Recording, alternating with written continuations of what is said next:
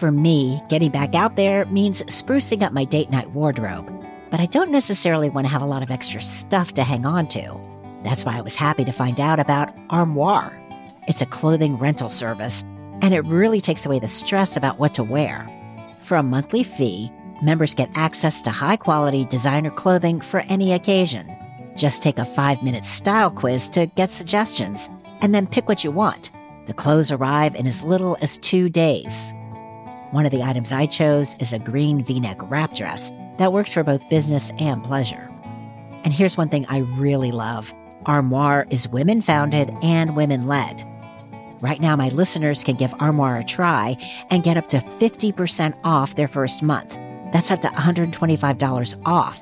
Just visit armoire.style/datingwhilegray. That is armoire.style, ARMOIRE.style/datingwhilegray to get up to 50% off your first month. And never worry about what to wear again. Try Armoire today. With the seasons changing and some fun getaways on my calendar, I want to spruce up my warm weather wardrobe. That's why I'm happy I found Quince. Quince offers clothing and accessories for women and also men, even kids and babies. Plus, Quince has housewares like organic duvet covers and shams and so much more. Quince items are priced 50 to 80% less than similar brands.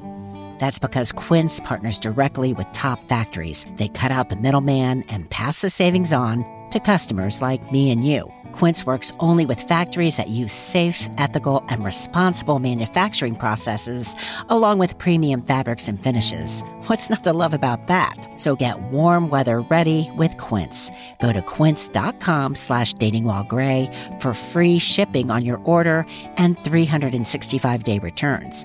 That's quince.com/datingwhilegray to get free shipping and 365-day returns. Quince.com/datingwhilegray. Hi, Laura here.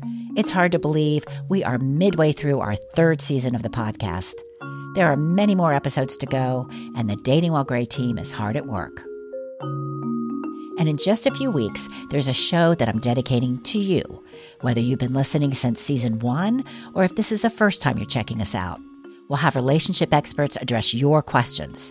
All you have to do is tell me what you want to know that will help you in your gray dating journey. Leave a voicemail for me at datingwhilegray.com or email me at datingwhilegray@wunc.org. I appreciate every time someone reaches out to the show because I know from experience how hard it is to be vulnerable and share that with others. You'll hear now from another person with that experience. She's leaned in to the good, the bad, and the ugly of navigating changing relationships at an older age. I met my love on a summer's night.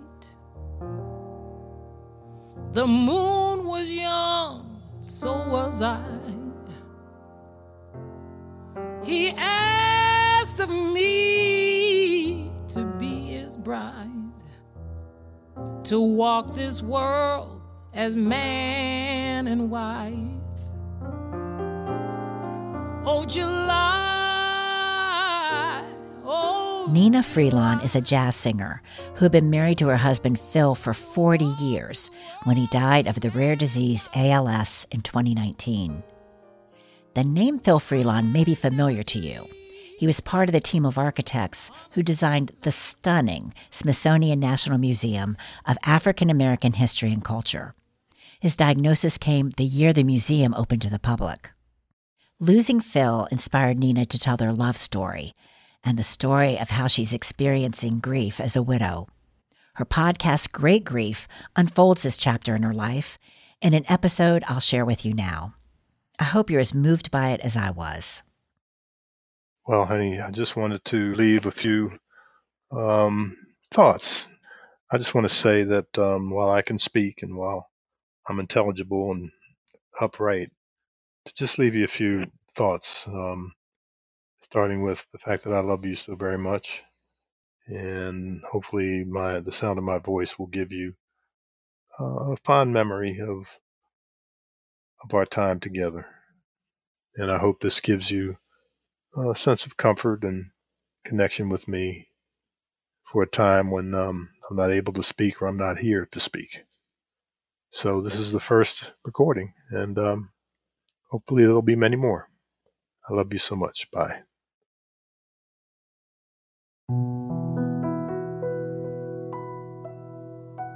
Phil and I, we talked a lot about AD, after death. Now, sometimes it was practical stuff like the spreadsheet he created with all the passwords and usernames to our entire virtual lives. Or what his wishes were regarding a funeral. He didn't want one. He preferred a memorial service, which he planned in exquisite detail. Or maybe where he wanted his ashes spread. Now, he said he didn't care until the suggestion that we divide his ashes so that me and the kids could share his energy idea. After a few beats of silence, he said with a twinkle in his eye that he didn't want his arm over here and his leg over there. We roared with laughter. It was a classic Freelon family moment.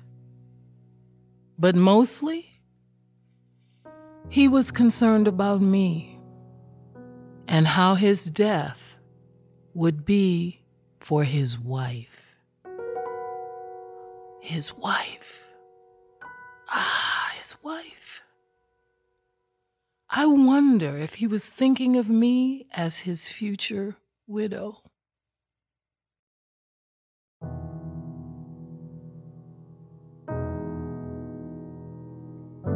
Phil passed away at 7:02 a.m. on July 9th, 2019. I was dozing on the cot next to the bed, and Pierce, our youngest son, was holding his hand. He roused me and said, Mom, I think he's gone. We glanced at his watch, which reported 7:02 a.m. There was no heartbeat, no pulse, no breath, and his hands were cool to the touch.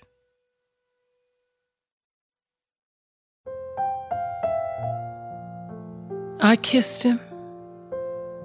I told him how much I loved him, and I thanked him for being my beloved husband. I could tell, just by looking at him, that he'd already run for the border. His soul had gone home. So gone home, so gone home.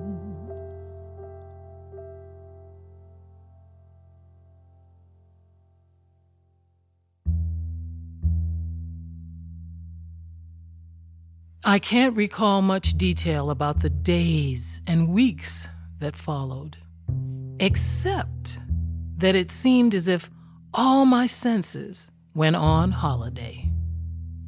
I couldn't hear or see well. My balance was off, my brain in a fog, no sense of taste, no appetite. I felt like a crazy ghost. I wanted to throw away everything connected to illness. If our house could have been made into a box of Cracker Jacks, I would shake, and out would fall breathing machine, wheelchair, pill bottles, assistive devices, Hoyer lift, hospital bed, emergency numbers, healthcare providers, every single thing out. What a crazy thought. I felt like a mad woman, cleaning and scrubbing, trying to get to that place that hurt, are so bad. All the color drained from my world, and nothing present for me but pain. You know, my heart was hurting so badly, I thought I was having a heart attack. Am I having a stroke? My heart hurts heavy. What's happening? Skipping beats, something's wrong with me. Am I dying? Am I dying? In many, many ways I was. My sense of self and way of being in the world had fallen from a very high shell and shattered into a million pieces on the ground.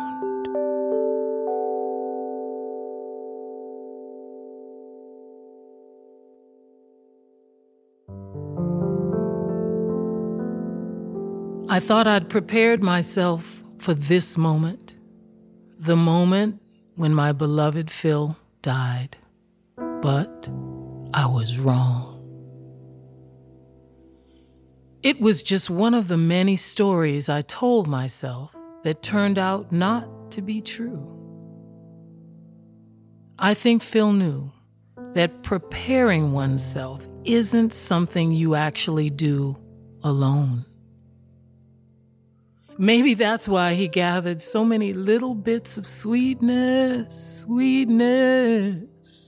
for me to savor at a time when he knew I would really, really need it. Discovering his loving voice in voice memos on my phone, organizing the data of our lives, spreadsheeted in perfect order. That was my Phil. He was preparing and caring for me. Still, the husband of my heart, the husband of my heart.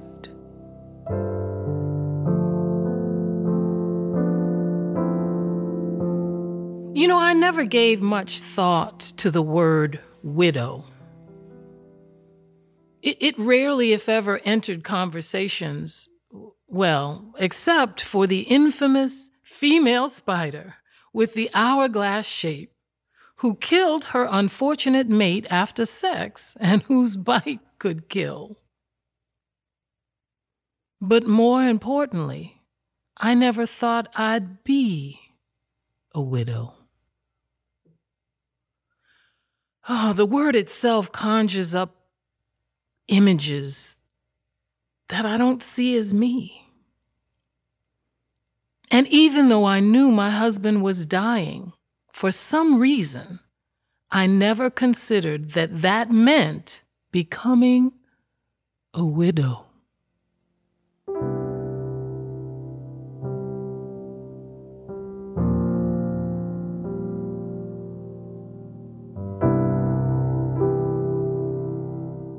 My maternal grandmother was a widow for most of her life. And I have a cousin who buried two husbands in tragic, sudden circumstances. But there was no discussion, no voice given to what it feels like to walk that path of widowhood.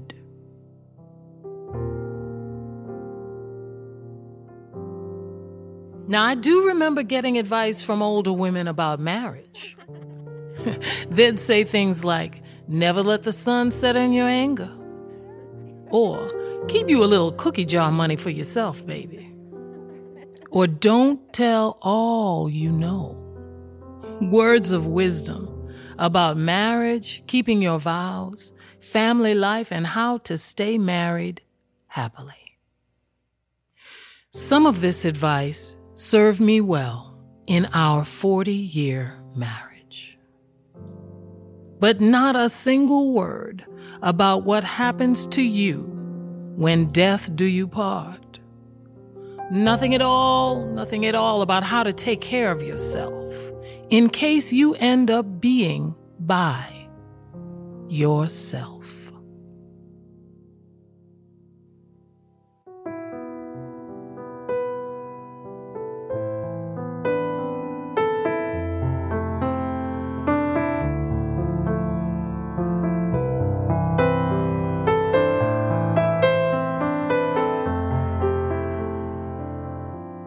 For 3 years, I focused on caring for Phil in the deepest and most personal ways.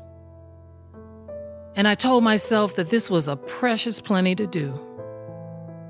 Any thoughts of my future self without him, I pushed away for another place, another time, another place and time. I had no intention of taking a good look in that mirror.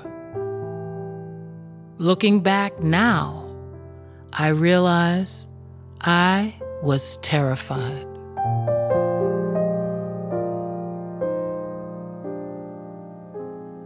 As Phil took his last breath, I became an unwilling time traveler, transported to a strange place where we and us became I and me.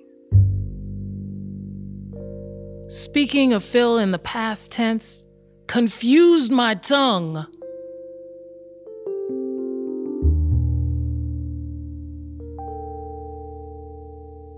I am, I was, I am, I was, I am, I was.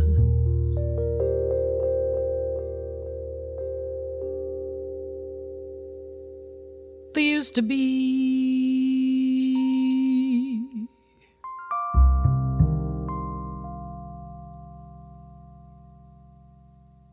Then now there used to be.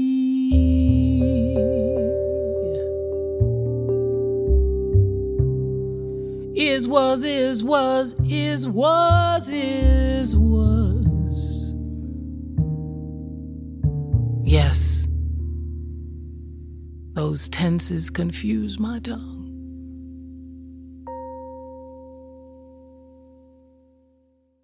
We'd gotten married when I was in my early 20s.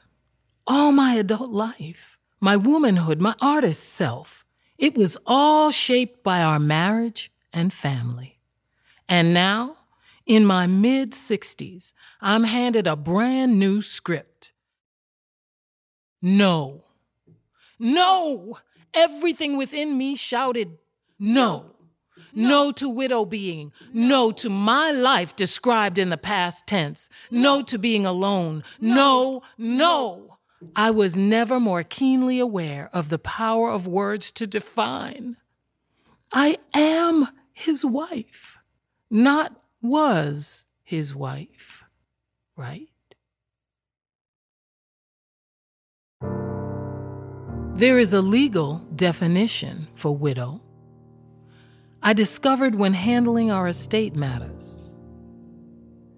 Every instinct in me said check the box marked married on one of those official forms.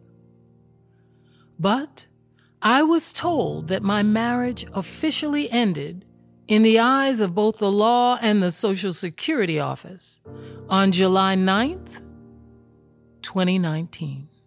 The day Phil passed. Basically, I was being told to put my feelings aside and accept that I was no longer married. I was being forced to check that box. Now, I could feel my inner self climbing up on her high, high horse. You see, I keep my high horse handy. I keep her in my purse just for cases like this. When a sister needs to ride. No one's going to tell me who I am. If I still want to call myself married, that's my business. Now, what are the other choices anyway? I'm not checking that box that says widow. No. No thank you. No indeed.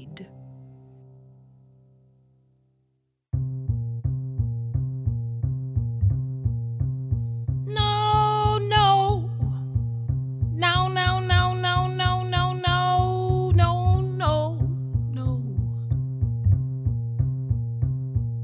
No, no, no.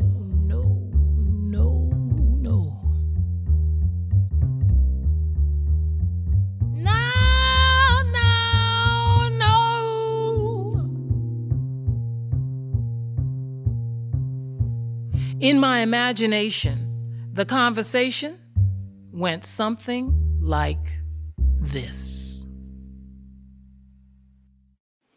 Ma'am, you've stated that your husband is deceased, yet you've checked the box that says married. Ma'am, is your husband deceased? Why, yes, he is. Oh, okay, ma'am. What is the date of death? July 9th, 2019. Ma'am, let me say I'm sorry for your loss. Okay, ma'am. So we'll need to check the box that says widow. You are the surviving spouse, correct? The spouse? Why, yes, I'm his spouse, his wife. Oh, okay, ma'am. Your husband, Philip, is deceased. You are the widow, surviving spouse, and I cut her off.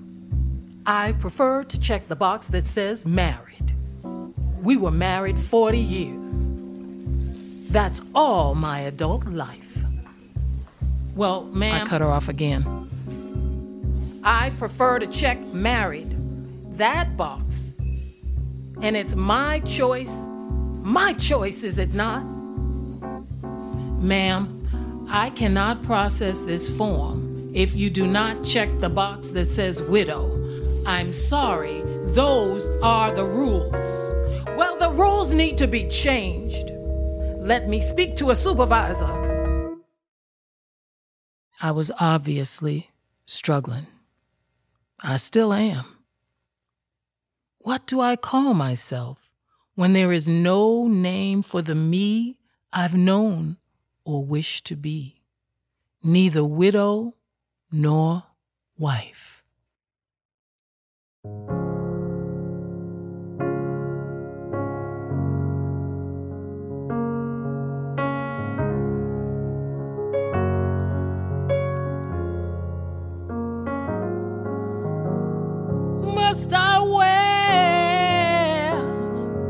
Cloak of gray,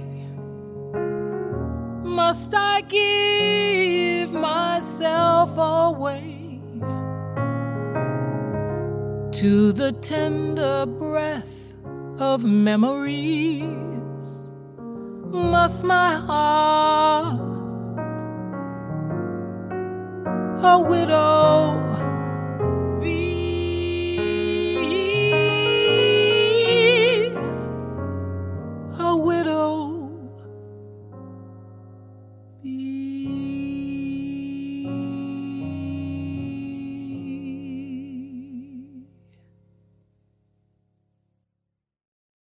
Although grief has touched all areas of my life, my other identities remain. I am still mother and grandmother. I am sister and cousin and aunt. I am still the jazz singer Nnenna Freelon. But the central part of my life, the way I walked in this world, has shifted. I always considered myself a woman not defined solely by her husband. I had my own life, my own career, but I also really identified as a couple. Phil and I delighted in our couple coolness. But like it or not, Death done changed my name.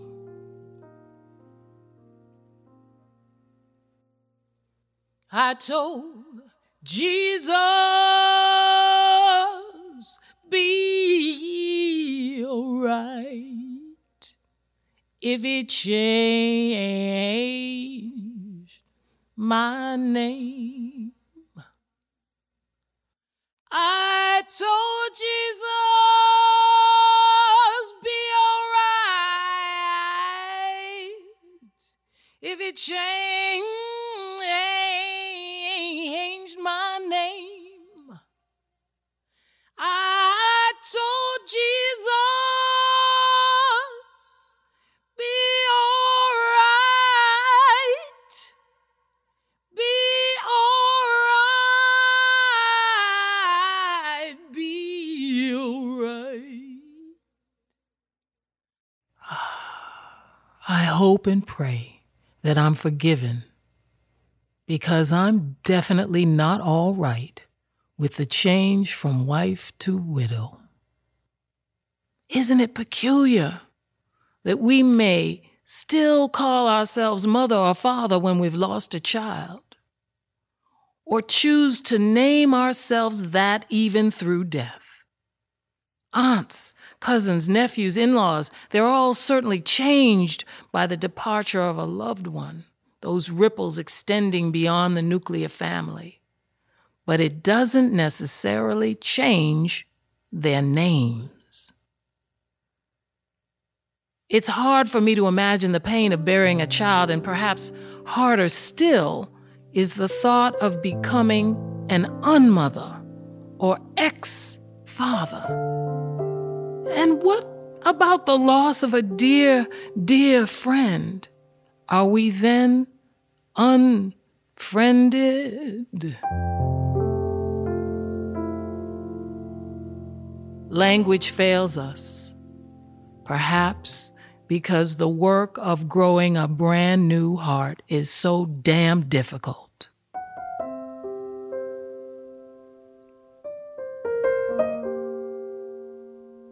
Who am I? Who am I now? When I look in the mirror, I don't recognize the widow. I see me. Different, changed, off balance, maybe cloaked in mystery, but me. Do I take off my engagement ring and wedding band? Do I change my name to something befitting a woman without a mate? Am I still married to Philip G. Freelon? Do I use Ms., Mrs., Miss, or none of the above? Which box do I check? Single? Unmarried? None of your business? There's so much to learn, so many questions. I'm building a new me from the shattered pieces of the old, and learning to make a new life. Much like a quilter, I'm using the rich and vibrant patterns of a beautiful life with Phil to craft a life of meaning and purpose without him. This means for me continuing to do the things that have always brought me joy, even when they feel hard. My family is everything. They've helped me to sustain a balance when it seemed like loss was all I could recognize. I'm exploring painting again. That's something that's always been a happy place where I didn't have to be excellent. I'm writing poems, stories, musings, and meeting myself again and again in a dance with words. And, drum roll please, I am singing from the deepest place in my spirit, There was a time when I wondered if that would ever be possible again. I'm singing with my heart on fire. In kinship with loss and longing, I know its full name and address. So when I encounter it, in shadows, on or off stage, I lean in, knowing that love won't let me fall. My first recording in 11 years has me transformed into a time traveler, wearing the past on my face in this present moment and singing my futures. Perhaps I am a widow. I don't know. Still figuring that one out. But if this is my new, true identity, then Mama's words still ring in my heart. It ain't what they call you. It's what you answer to.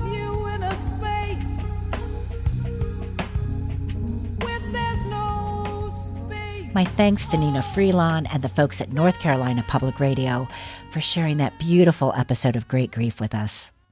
Great Grief is available right now on the podcast app you're listening to this show on, and a new season is coming later this year. Also, the album Nnenna talked about, called Time Traveler, earned her a 2022 Grammy nomination for Best Jazz Vocal Album. I know I'm rooting for her. Thanks for listening. Talk to you soon. I'm Laura Stassi.